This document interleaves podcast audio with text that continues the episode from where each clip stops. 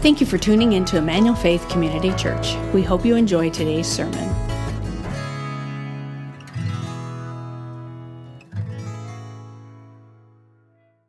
Welcome, Emmanuel Faith.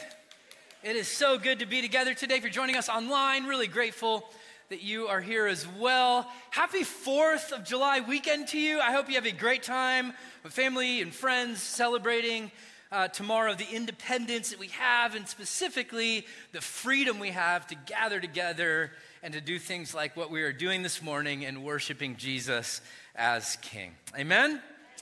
Well, as a church, we're in a, a long series where we're studying this letter in our New Testament that's called First Corinthians. It was written by a man named the Apostle Paul, named the Apostle Paul, in about 54 or 55 AD. It was written to a church that was located in, any guesses? Corinth, you're dialed in, I love it, okay? And it was a church that had lost its way a little bit, a church that was struggling to figure out what it looked like to live as orthodox followers of Jesus in a culture that just wanted to pull them apart at every turn. Have you felt in a similar manner. Yeah, I definitely have, which is one of the reasons we decided to study this letter.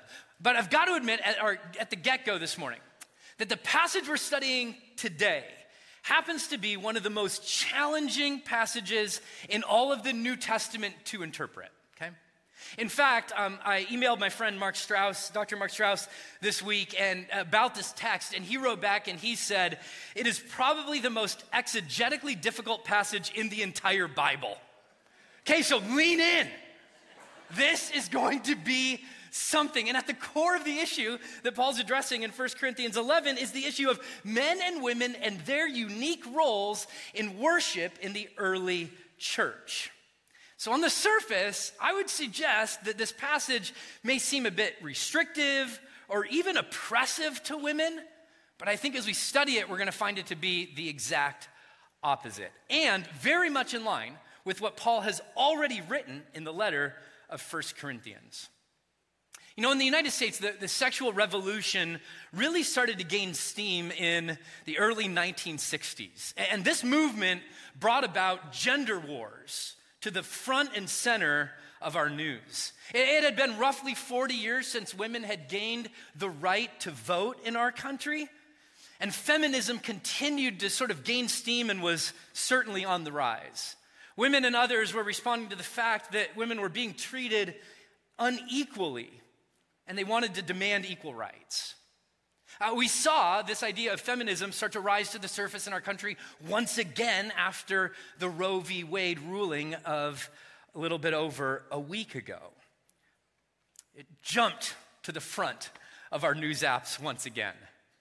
And please hear me, please hear me on this. I am not knocking feminism. I think the movement was much needed to a large degree.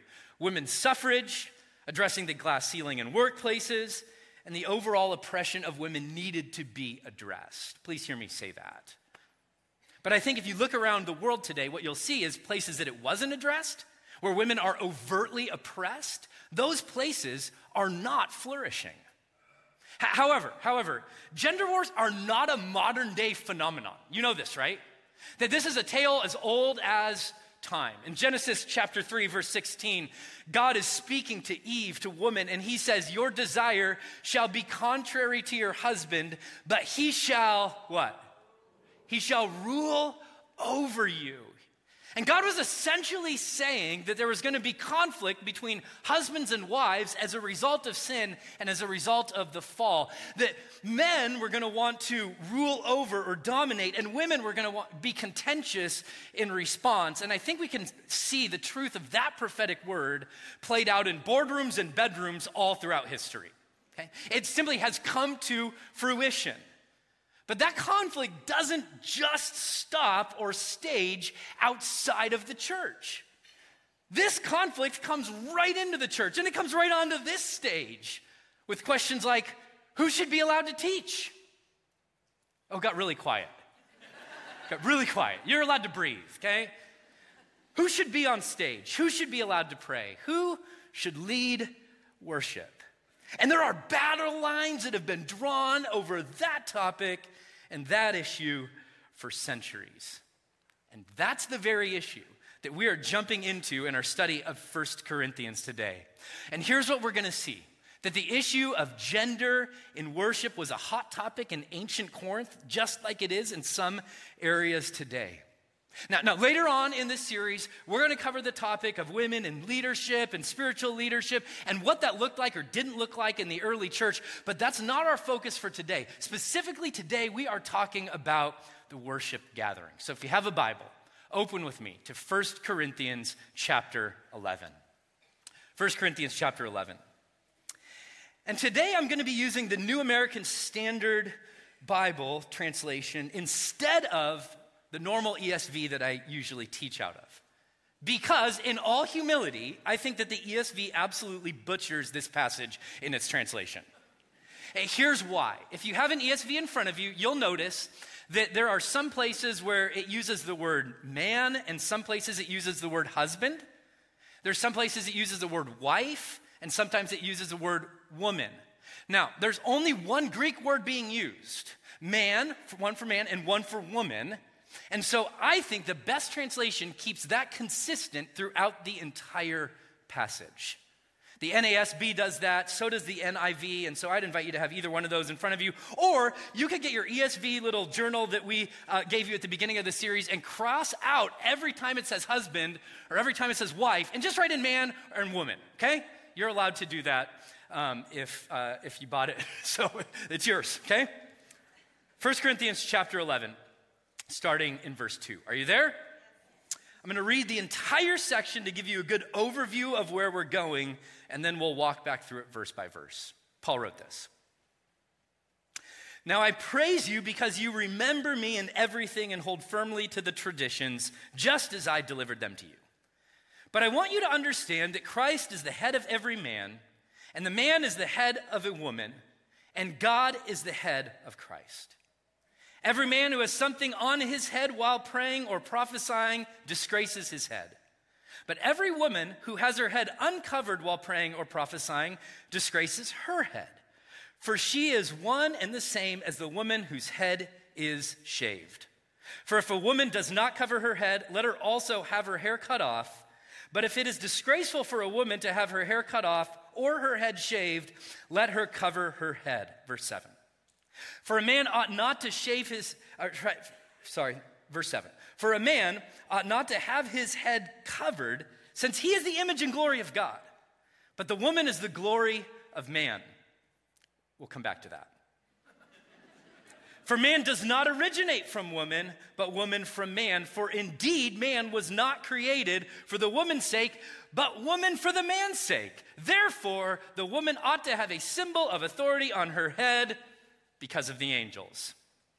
However, in the Lord, neither is woman independent of man, nor man independent of woman. For as the woman originates from the man, so also the man has his birth through the woman, and all things originate from God. Verse 13 Judge for yourselves, is it proper for a woman to pray to God with her head uncovered? Does not even nature itself teach you that if a man has long hair, it is a dishonor to him? But if a woman has long hair, it is a glory to her. For her hair is given to her for a covering. But if one is inclined to be contentious, we have no other practice, nor have the churches of God. Well, I think that clears it all up. Let's just close in prayer. if you are wondering what in the world that means, you're in good company. Because most of the commentaries that I read all disagreed with each other. And they had a hard time figuring out sort of what the handles are in this text. And luckily, I'm going to solve all of those problems for you today. now, there's a lot, yeah, praise God. There's a lot that we are going to talk about today that is culturally grounded in Corinth at the time of Paul's writing. And I think we recognize that. You'll notice that when you look around, very few people are wearing head coverings. You'll also notice that we don't have an issue with men who have long hair. I know that neither of these are issues because none of you have sent me emails about them.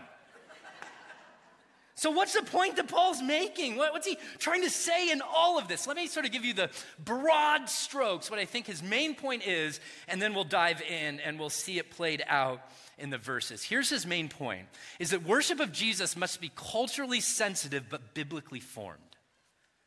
It must be culturally sensitive, in this case, specific to the, to the Corinthian culture, sensitive to some of their norms, but we cannot lose hold of the biblical mandates that are in front of us. And sometimes, you guys, sometimes this means that the church will be seen as uber conservative and out of touch with the times. And sometimes it will mean the exact opposite that the church is progressive and maybe on the front edge of society. And I would argue that in this passage, we're going to see that the Corinthian church was pushing the limits of what the norms were within Corinth at the time. Women were in a place of worship leadership in a culture that wasn't entirely familiar with that. And so, therefore, Paul made, paid extra attention to what needed to be done in order for women to lead in a way that was culturally acceptable. So let's dive in and let's see what he has to say to us. Verse 2. Paul wrote this.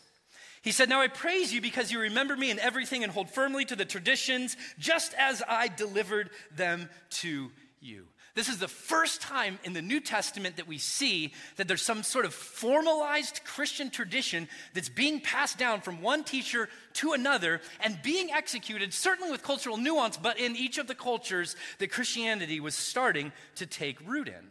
And what were the traditions around? They were around men and women and their roles and functions and attire as they led worship. And some of these traditions, Paul's gonna go, You're doing great. And then other parts of him, he's going, eh, we need a little adjustment there. But that's what he's speaking into. And so listen to him as he begins his argument. Here's what he says But I want you to understand that Christ is the what? Head of every man, and the man is the what? Head of woman, and that God is the of Christ. Now, I'm going to give you three guesses as to what an important word in this verse is. Okay, ready? One, two, three. Head, yeah. And it's, it's even more challenging. It's challenging in general, but this word is challenging to define because all throughout this passage, you'll notice that Paul oscillates between using this in a literal way, meaning the thing that is held up by your neck, your noggin, and in a metaphorical way. And so in this case, it's used as a metaphor. And what does it mean when it's used as a metaphor? I really think that there are two options. The first would be to read this as men are the, or, or to, to use it in a way of authority, right?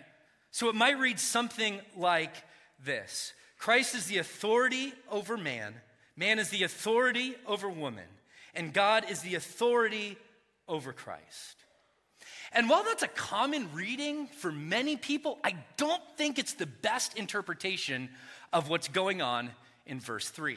I take the second option, which is to interpret head as quote unquote the origin of.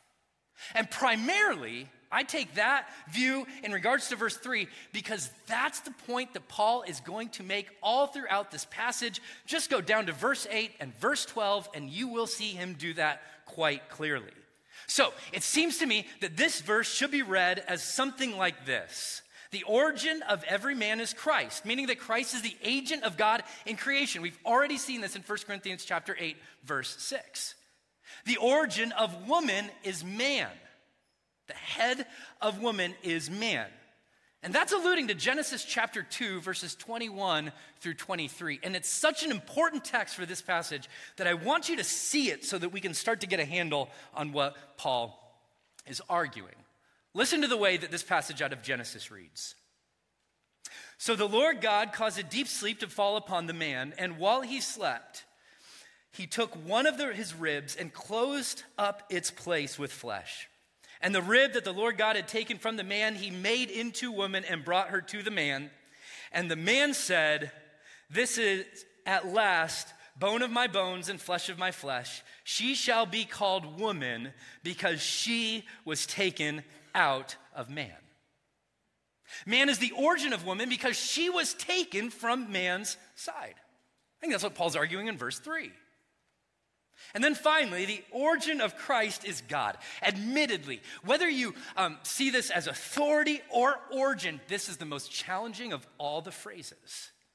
But I think what Paul means is that Christ is the Messiah and the origin of the Messiah is God, or in the language of the Nicene Creed, I believe in one Lord Jesus Christ, the only begotten Son of God. Or, as Gordon Fee, the great commentator, writes, it refers to the incarnational work of Christ, is another way of affirming Christ's divinity. Either way, either way, I would suggest to you that what Paul is not arguing for is some sort of subordination, but rather a distinction amongst the different genders. He's very interested in what happens at creation, male and female. And in some way, what happens at creation applies to what happens on this stage or in worship in general. So, after referencing Genesis chapter 2, the account of creation, he moves into the Corinthian church and he starts his exposition on male and female distinctions in leadership. And listen to what he writes. He says this Every man who has something on his head while praying or prophesying disgraces his head. But every woman who has her head uncovered while praying or prophesying disgraces her head. For she is one and the same as the woman whose head is shaved. Okay, let me point out a few things that are going on here put the issue of head coverings off to the side for just a moment. I know that's challenging because you all walked in here wondering about head coverings, okay? So just put it off to the side for a moment and let's zoom up and see what we can see about what's going on in worship in the church in Corinth, and then we'll come back to the issue of head coverings. See, because what's going on in the church in Corinth is this whole section is revolving around praying and prophesying during worship. And so we see that both men and women are doing this. Uh, we don't have a big issue with prayer or questions about prayer. We sort of understand that. But my, my thought is you're probably wondering what does that word prophecy mean? Well, here's what it means it means two things. One, to foretell or to look forward to something that's coming in the future. And to maybe say to a church community, I think this is coming and, and we should be prepared for it. Let's, let's at least test that word before God. The other thing it means is forthtelling uh, more of a thus saith the lord or you can even see it as a as a, as a teaching or anthony thiselton the um, great commentator on First corinthians puts it this way he says it's the public proclamation of the gospel truth as applied pastorally and contextually to the hearers and what we see in Corinth is that both men and women are participating in this during the worship gatherings. Now, when it came to the functional role of prayer and prophecy, men and women seemed to have done it equally. They were just dressed differently when they were doing it. And then finally, notice that head coverings were only required while somebody was praying or prophesying. That's interesting. Essentially, when they got done, the women got done praying or prophesying, they could boom, pop their head covering off and go back and sit with the rest of the congregation. So there's something about that role that Paul is addressing for the early Christian church. And I believe that it's this that men and women were distinct in gender, but that they were equal in function, in that they both prayed and prophesied. Now, you might be wondering, like I was, why in the world would Paul say to men, don't wear head coverings? I mean, we see men wearing head coverings even now Within Judaism, with a yarmulke, it was quite common in the Greco Roman world for men to wear head coverings. So, why does Paul seem to reverse that trend that had been going and would continue to go long after his writings? Great question. I think if you go back and read verse 4, you could read verse 4 as condemning a man for, quote, having anything hanging from his head. That would be a literal Greek rendering of what's going on in verse 4. And so a lot of commentators would suggest that the meaning is more about men having long hair rather than men not having a literal covering on their head. And Paul's point would be then about blurring gender differences rather than about subordination in some way. This is a point that Paul will come back to in verse 14. If you want, you can jump down there and read it right now. So the idea is that when men and women are praying and prophesying, they should do it distinctly as the men and women God created them to be, not trying to pretend that there's somebody else while they are leading the church in worship. Men had short hair typically, women had long hair typically, and Paul didn't want the Christian freedom the church had begun to realize to alter those cultural norms. However, however, the issue that Paul addresses next is that women's hair was often seen as beautiful. No amens for that. Okay, whatever. And that it had the potential to distract from the point of worship. That's precisely why women were instructed to wear head coverings while praying and prophesying. It did two things. Number one, it preserved the distinctions between men and women in the church. Women were allowed to keep their long, beautiful, flowing hair and remain a part of worship. Both were able to prophesy, men and women, able to pray, able to prophesy, but in a way that was befitting to their unique identity.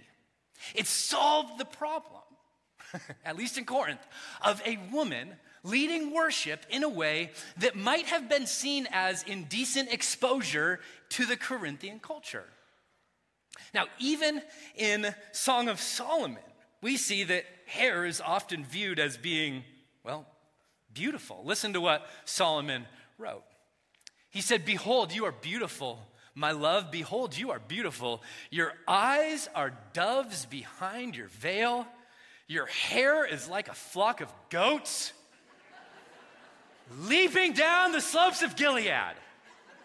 Now, now all the, to all the single men out there, might I suggest you put this verse to memory and use it whenever needed, right? Oh, come on, girl, you looking good. Your hair is like goats running down the field. Oh, how's that for a pickup line, right? Yeah, the man leading in worship shouldn't have long flowing hair, and the woman leading in worship shouldn't allow her long flowing hair to be exposed and therefore distract from the point of worship, which is ultimately exalting and lifting high the name of Jesus. So, in a modern day setting, we might apply something like this as akin to saying to a worship leader who is a man, no, you cannot wear that deep V neck cut or those really, really ultra skinny jeans while you're wearing while you're leading worship. And we might say to a woman, listen, it wouldn't be best if you wore the ultra skinny jeans while you lead, or the short skirt, or the tight skirt, or let's practice modesty so that we don't detract from the reason that we are here, which is ultimately Jesus. As Umberto Eco said, I am speaking through my clothes. And indeed, we do, which is why people are so consumed with the way that they dress. And Paul wants the message of the church to be solely and only about Jesus, not about hair and not about beauty. Now, here's the thing how easy would it have been for Paul to say, listen, ladies leading in worship and prayer and prophecy is just too challenging of an issue for us to tackle. Let's just let the men handle that. But he doesn't do that. He makes distinct provision for the women to be a part of the worship service. He goes above and beyond in order to make a way for them to be a distinct part. Wear a head covering. And he goes, Well, problem solved. Sort of. and if we define equality as uniformity, men and women are just all the same, then I don't think we've captured the biblical thrust of what's being taught here. Men and women are different, but that's part of God's beautiful and good design. And with their differences, they are both equally involved and they're both equally needed for the church to become all that God designed it to be. Now, I think verse 6 is a bit of a tongue in cheek, almost comical interlude before Paul moves on to his next point. Listen to what he says. For if a woman does not cover her head, let her also have her hair cut off. But if it is disgraceful for a woman to have her hair cut off or her head shaved, let her cover her head. His alternative to hair coverings is you could just cut your hair off or you could shave it off. But he goes, that probably wouldn't be all that great of an idea. And my guess is Paul, in some way, had Will Smith in his mind just waiting to come and bop him for that one, right? Okay, too soon? Too soon.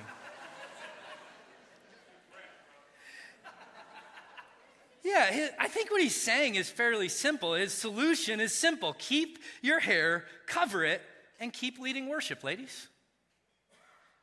And now, what Paul does is he circles back to Genesis chapter 2.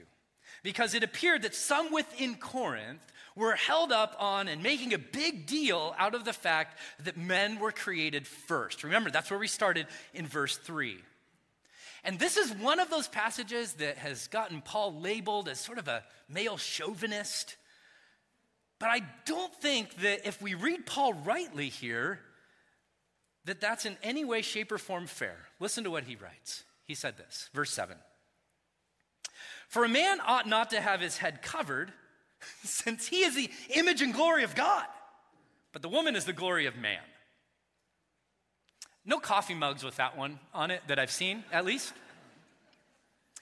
Not only that, but this doesn't seem to align with the Genesis 1 story of creation that we have in the scriptures. In Genesis 1, it's really clear that both men and women together are the image of God. Listen, Genesis 1, verse 27. So God created mankind in his own image. In the image of God, he created them.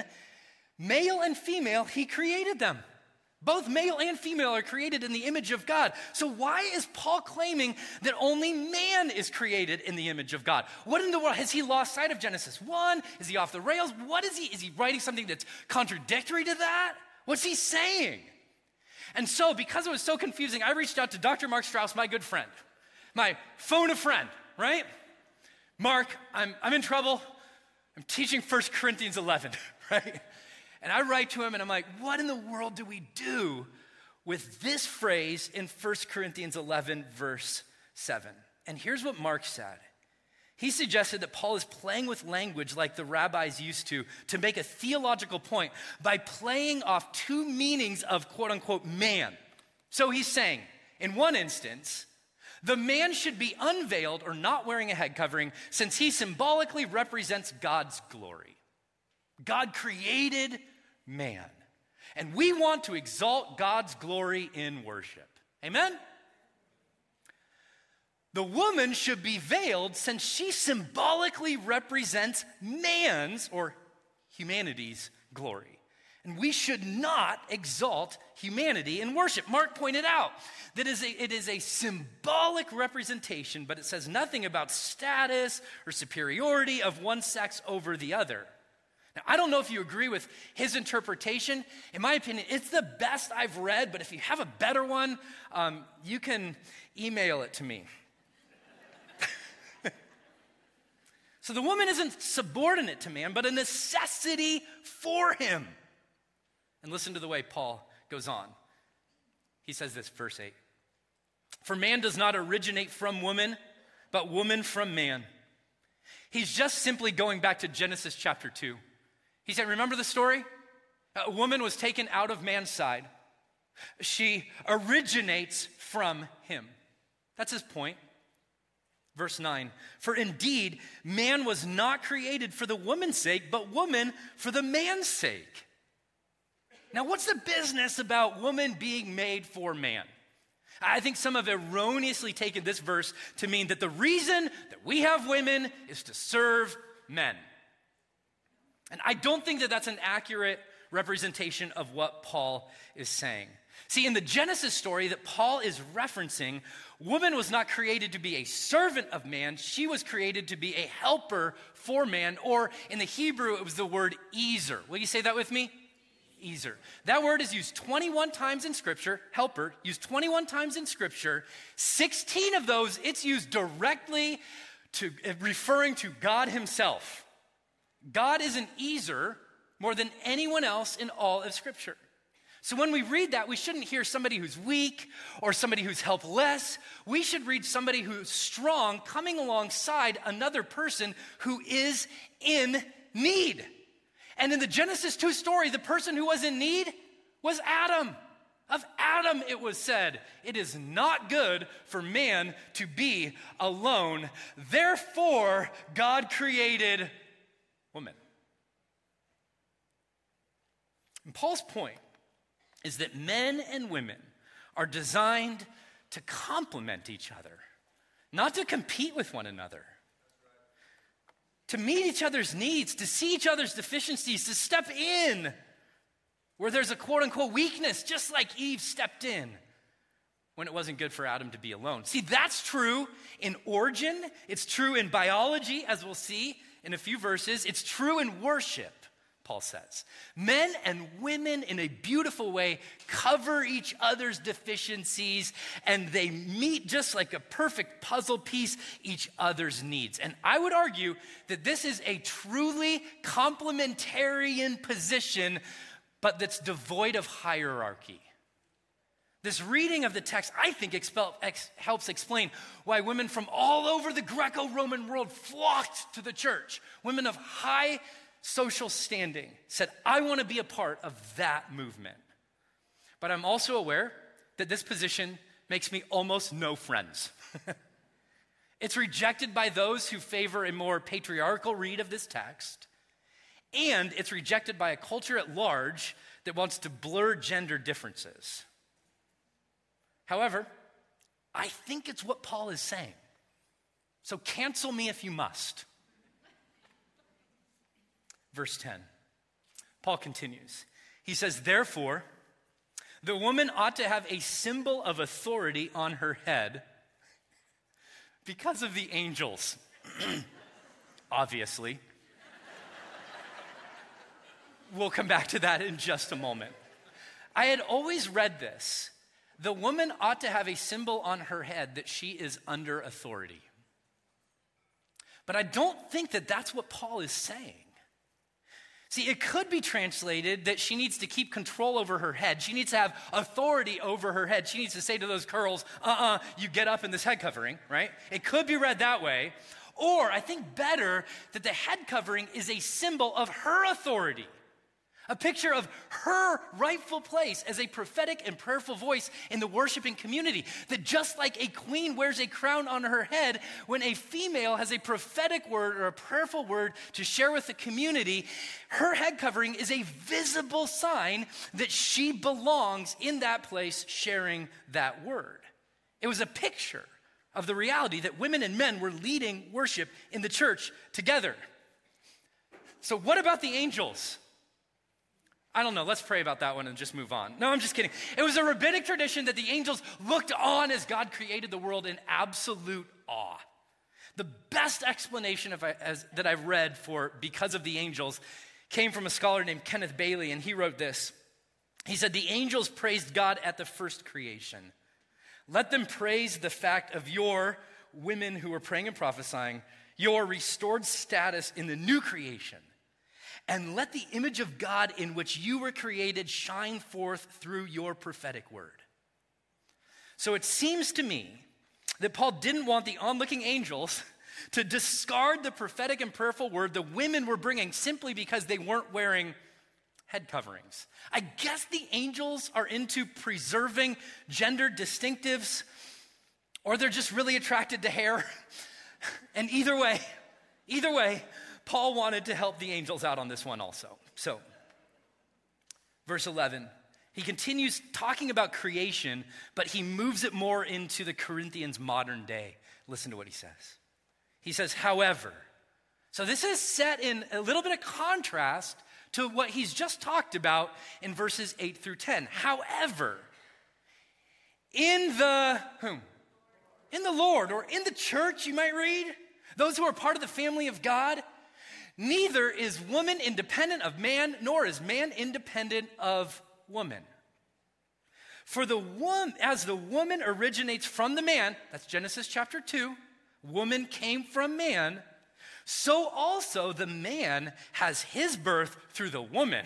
So Paul says, oh, oh, hey, let's not forget that every man created after Adam came from a woman, right? It's like, so let's not get too carried away with this man was created first business, right? And all things originate from God. Now, let's just notice at least the fact that this potentially looks, at least on the surface, like it conflicts with verse 8, which says, For man does not originate from woman, but woman from man. But it's clear that verse 8 is talking about Genesis chapter 2, and the verses 11 through 12, Paul's referencing the rest of the story. The order of creation is reversed in subsequent procreation. And so he's essentially saying, hey, men, don't get too carried away with this I was created first business. Because after Adam, all of you came from a woman anyway. And his main point is men and women, you do not function independently of one another, but you function interdependently with one another. That quite literally, men and women need each other. But I think he's also saying that you're better together. And I believe that in doing so, he's cautioning us about making man made, fall informed hierarchical structures because everything comes from God anyway. Sin and the fall would love for us to divide and create hierarchical structures that posture men and women at odds with one another.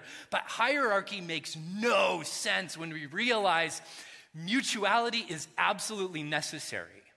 And Paul's saying it's necessary biologically but it's also necessary in worship. Verse 13. Paul says, Judge for yourselves. And we're like, We will. Um, is it proper for a woman to pray with her head uncovered? Does not even nature itself teach you that if a man has long hair, it is a dishonor to him? I guess unless he's taken a Nazarite vow, or unless he's a Spartan, or the list could go on. Remember, we're talking culturally here in Corinth. But if a woman has long hair, it is a glory for her, for her hair is given to her for a covering.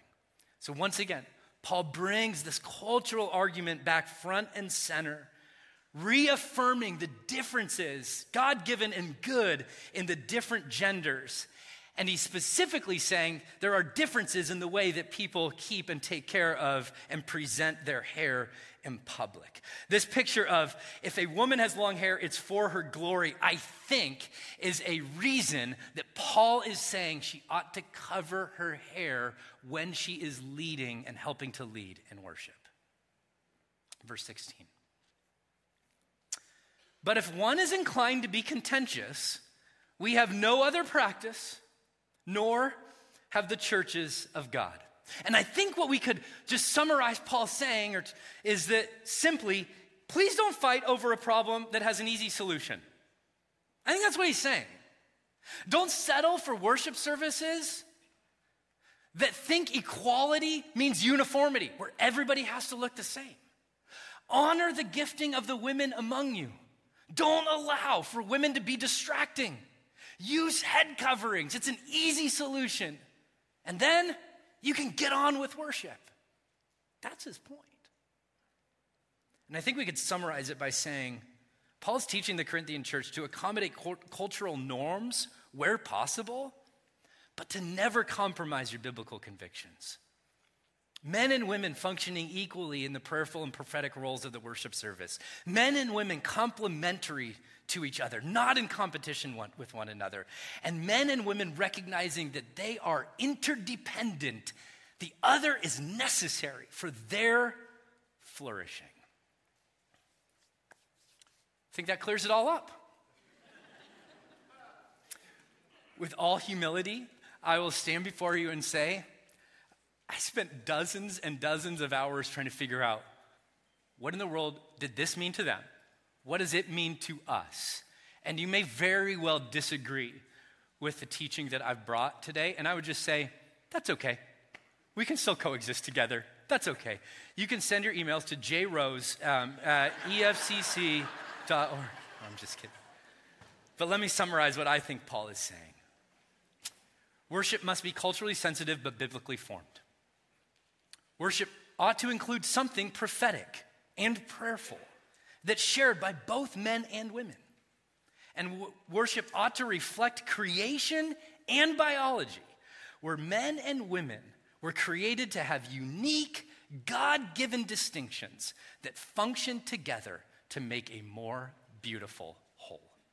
I think that's what Paul's saying. And to me, that's pretty relevant for 2022.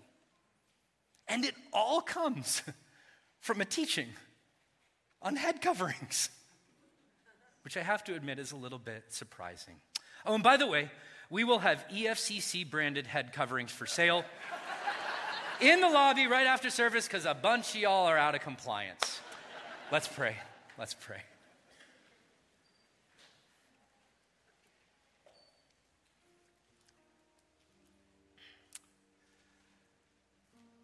So, Lord,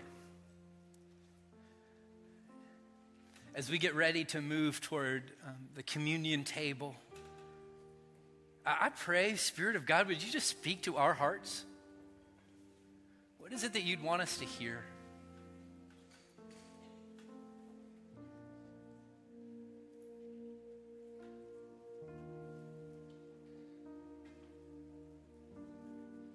Father, I pray that the words that spoke this morning that are from you, that they would sink deeply, that they'd be seeds that would bear fruit.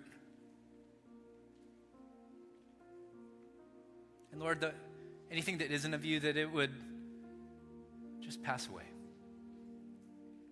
But we want to come before you as your church, collectively, men and women, with the gifts that you've given us the genders that you've assigned to us, the role that you've called us to, the gifts that you've given. And Lord, we want those to be utilized for the glory of your name and the joy of all people. So we pray that you would have your way in us, through us, for your glory. In Jesus' name, amen. Amen. Thank you for listening to our service. We'd love to have you join us in person. For more information about our church and service times, please visit efcc.org. If you would like to support the ministries of Emmanuel Faith, you can do so at efcc.org/give.